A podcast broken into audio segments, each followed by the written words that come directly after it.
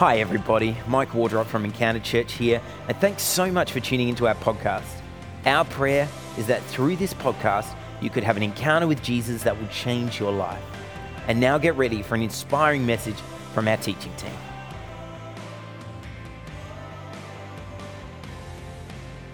Well, today I want to talk about turning graves into gardens, which is a title I absolutely stole from a song, and it's a song by Brandon Lake that I'm loving at the moment. But I want to talk about turning graves into gardens because I think this is something God does. Now, I haven't spent a whole lot of time in graveyards, praise God, and I've spent even less time gardening because I hate gardening. I don't really know what to do in the garden. I don't really know what to do with this current moment in which everybody is loving greenery. Everybody's loving putting some plants together and making the house look beautiful. And I'm all for that. It's just that I don't like it. Now, my wife, who is awesome at everything and is an amazing mother and is an amazing pastor and is an amazing wife and amazing Miss Teen Tunarama 1996, is not an amazing gardener. See, if God is turning graves into gardens, my wife has the spiritual gift of turning gardens into graves. Turning gardens into graves. Every plant she is given, she can kill. Not one, not two, but three cacti have been murdered at the hands of my wife. Now, one might be an accident. Three is a serial killing, okay? That is a consistent series of events that you have to begin to take seriously. That's the case. So bless my wife, she's got a black thumb, not a green thumb. I've got more of an avoidance thumb, which is definitely not a kind of thumb. But either way, we don't know enough about turning graves into gardens. We know too much about turning gardens into graves. But here's what I know about that. That in our lives, our tendency is to turn gardens into graves. That is to turn good things into something that is broken. That is to turn something that God intends for good into something that is sinful and lost. But God's plan and God's habit is to take the things that are graves in our life and restore life into them and bring them back. He is a redeeming God. He's turning graves into gardens. And in the moment we are in right now, we need that, don't we? We need to know that God is in control. We need to know that God is on the throne. It is a terribly difficult moment for us. COVID-19 is sweeping the globe. We are all afraid. Many people have lost their jobs because of this. I'm sure many of you have. You know, stats are hard to come by, but it seemed like as many as 1 million Australians may lose their jobs as a result of the coronavirus. I know people are anxious, panicking. Seems like a recession is oncoming. You know, people are isolated and lonely. And worst of all, we have this fear that people we love are going to pass away. The people that are most vulnerable, our fears aren't just for what is happening in the unknown. Our fear is that the unknown can sweep in and take away those that we love. They are fears grounded in reality. And so what do we do in this moment? Because when I look around on social media, a lot of what I see is either judgmentalism from those who have gone into full lockdown mode or scorn and really stupidity from those who are refusing to take it seriously, and not much in the middle. People who will take fear and facts and look at them and hold them together, because that, my friends, is the work of the gospel. The gospel is always a work that sees these two ways. It occupies a middle ground between fear and ignorance. That is, we face the truth without being held captive by it. And in times when we are quite literally held captive in our own homes, the boredom we can feel can be a gift if we let it. In fact, it can be the captivity, the boundaries can create creativity that bursts forth. You've probably heard it said 100 times in the last 2 weeks, but the Renaissance came after the Black Death. There is life that can come out of death if we let it, if we let God do his redemptive work. And so the question to ask ourselves in a moment of isolation is this: will we continue to live lives of quiet desperation as we use Netflix as an anesthetic? Or will we live lives with the Spirit? Will we treat this as a moment in time, not to retreat, but to advance in Jesus' name? Will we see this not just as a crisis, but as an opportunity to go further forward into the presence of God, to grow in our own lives, to see God take this barren time and bring gardens of life from it? And tonight, Today, this morning, whenever you're watching, I want to talk about David as a way of showing this, because the idea of creating life out of death is central to the Bible. You know, again and again, we hear stories of how God brings life into the wilderness and desert places. In fact, the first biblical story is creation in Genesis, literally paradise coming out of nothing. That's what God does. He brings gardens out of what looks like a death. It looks like a grave. In John 15, Jesus calls himself the true vine and says that his Father is the gardener. This is the metaphor he uses in Isaiah 58, verse 11. It says this, "And the Lord will guide you continually and satisfy your desire in scorched places, and you shall be like a watered garden." The scorched place is becoming a garden. In John chapter 20, verses 14 to 16, Mary literally mistakes Jesus for a gardener. I'm laying it on a bit thick, but you get the message, right? God is doing a work of gardening. He is a gardener who longs to tend to our souls. That's what God longs to do. So let's get to the story of David. And the story of David is one of the great underdog stories. A shepherd boy, David is anointed as a king by the prophet Samuel, and then he comes to the public eye when he kills the giant Philistine Goliath. So he joins the Israelite army and he quickly makes a name for himself as a war hero and a popular leader, leading to this fateful parade where people are singing about him. And they sing about Saul, the king, and they say, Saul has killed his thousands, but David has killed his tens of thousands. And Saul hears it and he becomes jealous and he becomes resentful and he begins to persecute David and go mad, actually. As a result, he tries to kill David, and David, who has done nothing but obey Saul, support him and bless his household, is forced to flee for his life. And I want you to catch something here. This is not fair. It's not in any way fair. This isn't somebody getting their just desserts. It's not his past catching up with him. It's just purely unfair. David is persecuted for things that he did not do. And so he then has two choices, the same choices we all have. He can give up or he can go on. That's all there is to it. Give up or go on. So he escapes and he spends the next decade trying to stay one step ahead of Saul's people. Like so many in the Bible, he endures a wilderness period, a period where a mad king was trying to send him to an early grave, but David turned his graveyard into a garden. He managed to flourish even in this time. How did he do that? One word: creativity. Creativity. When we're introduced to David as he goes to battle Goliath, he's given a sword, he's given armor, and he's given this shield, and he goes to put them on. He goes, I just can't do it. So he goes and gets a sling and 5 stones, and he takes down this giant using nothing but a sling and some stones. He innovates because the situation he was in didn't work for him. And it's the same thing here. David trusts that even in the worst situations, there was hope. David takes his sling and 5 stones and walks out in the name of the Lord to battle Goliath. And you can do the same thing. Let me give you a few more examples from David. He gets creative by finding food for his army. In fact, he eats leftover bread from the temple. And then as he's seeking refuge from Saul 1,000 times, he has to fake being a madman to avoid dying. It says in the Bible that saliva was running down his beard, as hopefully isn't happening to me right now. That's one of the things that David did. It says that in the Bible. The Bible's fantastic. Read it. Go read it. 1 Samuel 21. Saliva running down David's beard as he faked madness to escape persecution. And then he starts to gather this army, and he has to house his army in a giant cave. They live there for a while because there is nowhere else to go. David kept having a choice in which he could say, God, I give up. But instead, he goes on. God wants to do that in our lives. God wants us to keep going. He wants us to see the reality, face the truth, and trust in hope, putting hope in front of, above and beyond the truth we see. See, David was forced to get creative, and God brings him out of certain death, and he becomes the king of Israel. And it's a great story, and you might think, okay, yeah, David becomes the king of Israel, but we're looking back at history, and that's great. That's great for David, but it's harder for me. And you don't know how I'm feeling. You don't know what I'm going through right now. But I need to tell you this. David got despondent too. Don't think that David, just because he was a king, just because he was God's anointed, didn't get despondent. Read the Psalms. Psalm 10, he says this, Lord, why do you stand so far away?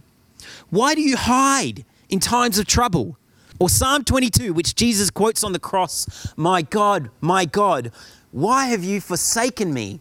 These are not the words of somebody who is feeling good, not the words of somebody with a full confidence in what God is doing.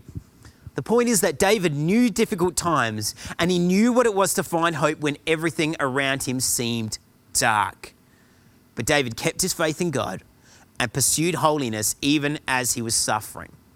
Twice he has the chance to kill King Saul when nobody else but him and his men would know he did it.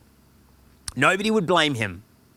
And twice he refuses to lift a hand against the man he says is the Lord's anointed. David knew persecution. He embraced creative solutions. He faced down despondency and depression, and he maintained a pursuit of holiness. See, it's not about denying the situation we're in. It's about acknowledging the power and goodness of the God we serve. Because what you see as a time of death, God can turn into life. What you see as a desert, God can turn into the promised land. What you see as a graveyard, God is longing to turn into a garden if you let him. If you let him. So how do we do it? How can we turn the graveyards of our lives into gardens by the power of the Holy Spirit and in the name of Jesus? Well, let me give you 5 ways I think we can respond. Here's the first one, with vocational creativity. Vocational creativity. Many of you listening to this have lost work. It is a difficult time. This is a reality. And this can be especially jarring because work is linked with purpose and meaning for so many of us. It's really difficult to separate ourselves from that. But now can be a time of opportunity. For starters, you can pursue some dreams now. If you've been that person and you've always said, I would love to write a book, I just don't have enough time, you now have the time. Now it's our choice. Do we look at it as a graveyard or do we see the garden God can plant there? We can write that book now. We can get on that project we've always dreamed about. Could this be like the Renaissance? Could it really be where we see a resurgence of culture, of new Christ-centered culture coming out because people dig deep and refuse to let their lives become a graveyard in this moment? What about study? For some of you, this is a chance to turn to study that you've always wanted to do. For others, it might simply be that your moment of innovation right now is just to hustle, to innovate and start a new job. Or it might be to look for any work out there. Now, this is not ideal. Vocationally, very few people say, I feel called to stack shelves at Woolies, right? But I tell you, if we didn't have people stacking shelves at Woolies, we'd all be in a lot of trouble right now. And it pays the bills. And right now, that hustle might be what we need to lean into when we realize that there is a sense of purpose in the work that we do. Or maybe we haven't lost our job and we actually just need to be renewed in our gratitude for what God has done in allowing us to stay in a workplace. See, David was a shepherd. He was a musician, he was a warrior, he was a king. Now we may need to switch vocations in this time before all is said and done.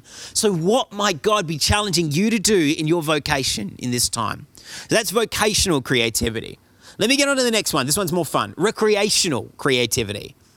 Can I just ask, please don't just binge watch TV while COVID-19 is happening, okay? At some point, this will get boring if it hasn't already, right? You can only watch The Crown so many times before, you get it. The British have a stiff upper lip, You've got to actually be doing other things in your life. Now, why don't you read some books, right? Standard old guy comment, just read some books.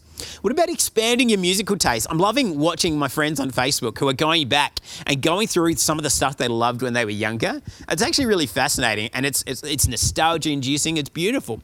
What about learning a language?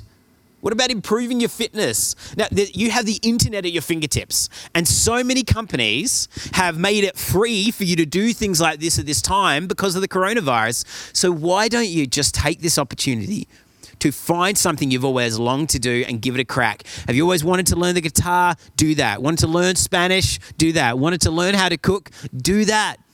Don't waste this time, even recreationally. You can learn something new. Who knows? God has given us all a certain amount of days, and we don't know how many days we have, but we don't want to waste them. So what will you do with your time? So here's the third one. We heard vocational and recreational creativity, financial creativity. Financial creativity. Now, I'm not talking about financial accounting. I'm not talking about just getting a really nice tax return here. What I'm talking about is making sure that you really are watching the budget at this time. I'm talking about the fact that not only do you have to watch the budget you have, but you may need to blow it up and start from scratch. Because many of us live paycheck to paycheck, or worse, after pay. You know who you are. And not necessarily because we don't have the money either. In fact, we are probably in this place where we've had more discretionary income than ever before as a generation, but it's suddenly that we're spending it on $300 pairs of jeans and second and third cars and Spotify premium and Helga's bread instead of the cheap bread and buying books instead of renting them or borrowing them from the library. Now, none of these things are wrong. But there is a point where we have to re-look at what we are doing and ask ourselves if this is feasible right now. Or even, are we contributing to a global environmental problem by not watching our finances more carefully? I'm not saying don't spend any money. We need to stimulate the economy, okay? But I am saying watch how you spend. And I am saying this as well. When you are getting financially creative, don't cut out your generosity. If you are supporting charities, if you're supporting sponsor kids, that kid can't afford for you to let it go. If you're giving to your local church, and I encourage you to do that, the church can't afford for you to drop that. And you can't afford to put other financial things ahead of what you're giving to the church. Now, what you give needs to be between you and God. It may be that because of what's happened in your job, you need to change that. Maybe it needs to go down. That's totally fine. That's between you and God. Can I tell you though, can I encourage you, don't cut that out. This is a blessing for your life as well as for the church. It's a blessing in the lives, obviously, of the people you're sponsoring, of the charities you're supporting, the missionaries you're supporting, the hungry people that need the money that you are giving. And there is probably more margin in your budget than you realize. We may just have to go from Helga's to Homebrand, friends. Except in Tim Tams. Never buy Homebrand Tim Tams. You know that. But I do want to say this. You probably don't need Netflix, Foxtel, Kayo, an AFL subscription and Disney Plus, right? There's more room than we think in our budget. So it's time to blow up the budget, look at it with fresh eyes and ask, how can we serve the kingdom of God by being wise and generous at the same time? That's financial creativity. Here's number 4, relational creativity. Relational creativity. Now, I'm hardly the first person to point this out, but this is a unique moment. You get to share more time with your family and friends. That person you say, we should catch up for coffee, and then you never catch up for coffee. You can actually do it now, right? Or you should just stop telling them you're going to catch up for coffee. That's the other thing. You can actually do it now. Obviously, you've got the digital capacity now to reach out and be with people over digital technology that you're not able to be with in person. And the thing is, I don't know if you've ever found this for yourselves. I've often found that people I know who live overseas, I connect with them more because I make a conscious effort to do it than people who may live down the road from me. Well, this is an opportunity because the people down the road from you are now, it's as if they're overseas. So you can connect with them that way. But I want to suggest 2 other things. The people that you live with, this is a chance to get to know them in a whole new way. That instead of just being ships in the night, that you're around each other but not with each other, you can actually get to know them. It is a gospel opportunity. Parents, you will never have a time like this again to disciple your children. God bless all of us who are homeschooling. We need all the prayers we can get. Thank you, teachers. Thank you. We really appreciate you. But putting that to the side, you have an opportunity to sow faith in your children right now because they are going to see what discipleship, what worship, what church looks like in your home. So what's that going to be as a legacy in your kid's life? So that's relational creativity. Here's the last one. Spiritual creativity. Spiritual creativity. Because much like gardens need water to grow, the garden of your spirit needs God's living water. Now is not the time to retreat into sadness or binge watching. Now is the time to press into the presence of God, to spend time with him. The amount of times that we say, oh yeah, I'm not reading my Bible enough, or I'm not praying enough. We don't have that excuse anymore. We don't have busyness as an excuse. Even busy, we have the time. We have the time. There will be things in your life that need to die so that your spiritual life will flourish.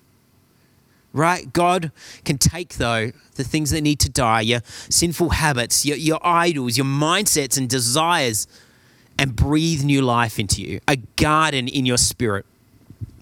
I got to say, I understand it, but in this moment, I am so sick of people telling me to grieve and to lament.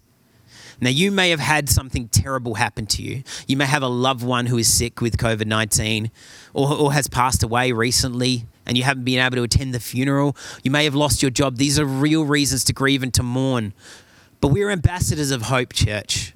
We're ambassadors of hope. And at some point, we have to hold that grieving in tension with the joy of the presence of God, the joy of the gospel, the Holy Spirit inside of us, leading us on. Because this entire year has been grieving for Australia. We haven't had a breath. Pray for Scott Morrison. Imagine being the Prime Minister right now. Imagine. From bushfires to COVID, when have we had a chance to breathe in 2020? So in this moment, I choose victory. I choose faith. I choose to believe that gardens are going to come out of this graveyard moment. I choose to believe and I choose to partner with God in his mission in this time. I'm not just going to say it. I'm going to do it. I'm not just going to believe it. I'm going to live it out in Jesus' name. God is turning your graveyards into gardens, but we have to allow him to do a work in our spirit in this time. Friends, this is the moment for followers of Jesus to get serious. What we at our church at Encounter are calling being resilient disciples. This is a time of living in the Spirit. The age of self-help needs to die in the 2020s. It never worked. And now it's just being shown for what it is. The only thing we have to lean on right now is the Spirit of God. So come, Holy Spirit. Come, Holy Spirit, into our lives. See, friends, the story of Genesis is God creating a beautiful garden and humans like me, like you, turning it into a graveyard. But the story of Easter, the story we are approaching, is a story of Jesus overcoming the grave to lead humans back to the garden. Jesus has won the victory in Easter. In fact, today is Palm Sunday. It is a day we celebrate the coming of Jesus into Jerusalem, the victory of the oncoming king. He comes in like a conquering king because that's who he is. But he doesn't conquer with armies. He conquers with love. He conquers with the power of his spirit. He conquers by filling you, by filling me, by giving us meaning that we never knew we could have because we can't have it anywhere else but in Jesus' name. That's what Palm Sunday is all about, the coming of the king. Jesus not only rose again from the grave, he made the grave into a garden of new life for you and me, eternal life.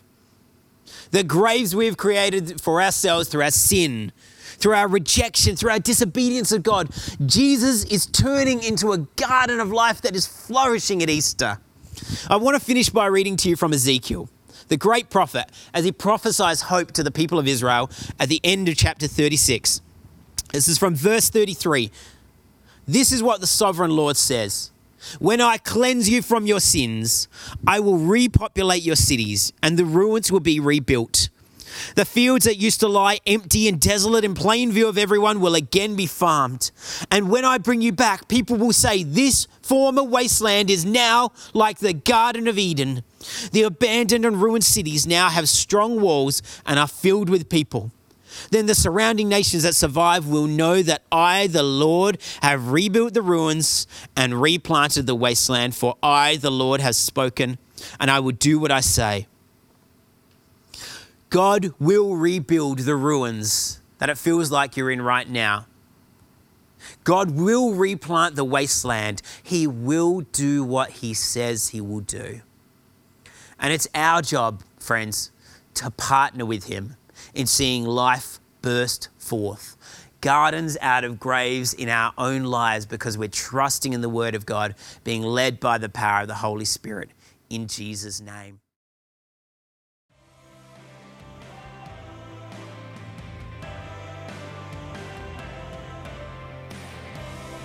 Thanks so much for listening. I pray that you were able to hear from God in a fresh way today. We'd love to hear from our listeners. To connect with us or to support the work of Encounter, please jump on our website, encounteradelaide.com.au. And if you enjoyed this podcast, don't forget to jump onto iTunes, Spotify, or your podcast provider and give us a rating and review, or share this message on your social media accounts and tag us at Encounter Adelaide.